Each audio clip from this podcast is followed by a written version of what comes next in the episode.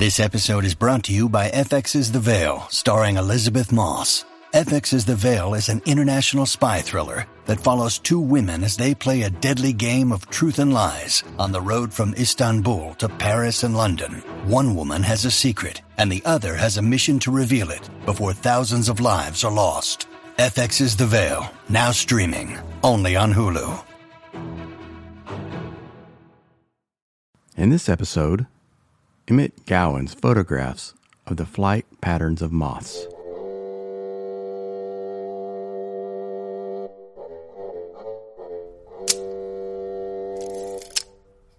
Hey, everybody, welcome back to another edition of the Fine Art Photography Podcast. I probably shouldn't admit this, but when I complete an episode of this podcast, I quite often have no idea what the next episode will be about. I keep a running list of topic ideas, but each episode requires so much work the research, the writing, the planning, the recording, the editing that I don't pick an actual topic until I feel truly inspired.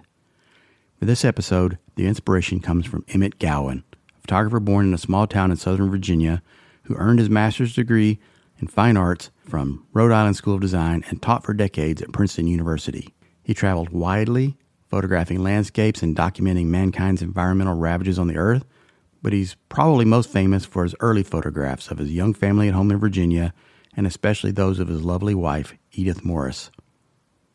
Most of these early images were captured using a 35mm Leica or a 4x5 camera on a tripod. They appear at the same time posed and spontaneous. Gowin has said many times that a photograph comes together just the right way at just the right moment and you can't recreate it or make it happen again. Gowin had studied under Harry Callahan, who's well known for making photographs of his own wife, and Gowin adopted that same practice. In fact, a large part of Gowin's body of work has been focused on their life in Virginia, their kids, and portraits of Edith in varying stages of undress. Gowin has been quoted as having said that without Edith, no one would know who he was, and I can see why he would say that. Once asked by a student how many photographs of his wife he had made, Gowin's succinct reply was simply, not enough. In every image, Edith commands the frame. She has a genuine power and an unaffected charisma. An article in the New Yorker said that Edith, and I'm quoting here, exudes the constancy and majesty of a towering redwood. Some of the photographs are quite startling.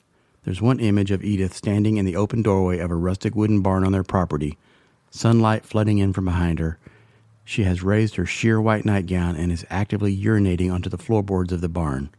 A puddle runs down a wide plank in the direction of the photographer. It's so intimate that it's hard to look at. But the photographs that captured my imagination and made me want to talk about Gowin were very different. For 15 years, Gowin traveled to Central and South America to photograph moths. That huge effort resulted in his 2017 book called Mariposas Nocturnas Moths of Central and South America a study in beauty and diversity. I'll include an Amazon link to that in the, in the write up. You can hear Emmett Gowin discuss this project in an interview on the Modern Art Notes podcast by Tyler Green, episode number 307. The book includes an organized grid layout of colorful and exotic looking moths. But long before that book, Gowin shot a series of images that sort of bridged the gap between his previous portraits of Edith and his upcoming specimen photographs of the moths. And these are the images that had captured my imagination and made me want to talk about and discuss Emmett Gowin on this episode.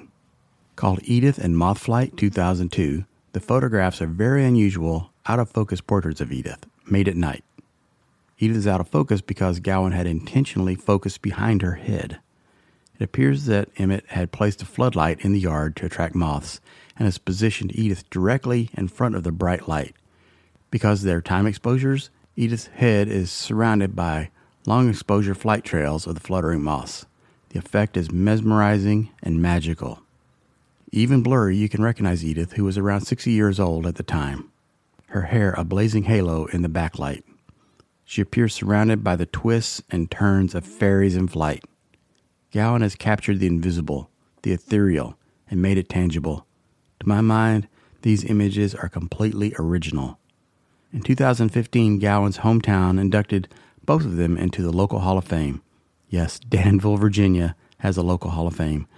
And the local newspaper said this about Edith, and this is a quote Edith's life can be traced through the decades as she is seen holding her children or contemplating something greater than words in a fleeting moment. She says sometimes the images of herself are unrecognizable, her youth's beauty catching her off guard. Other times it's a reminder of a specific time and place, a particular piece of clothing, or a memory of the children. Often I look at it and think maybe that happened to someone else. Was it really me? Because that was a long time ago, Edith said.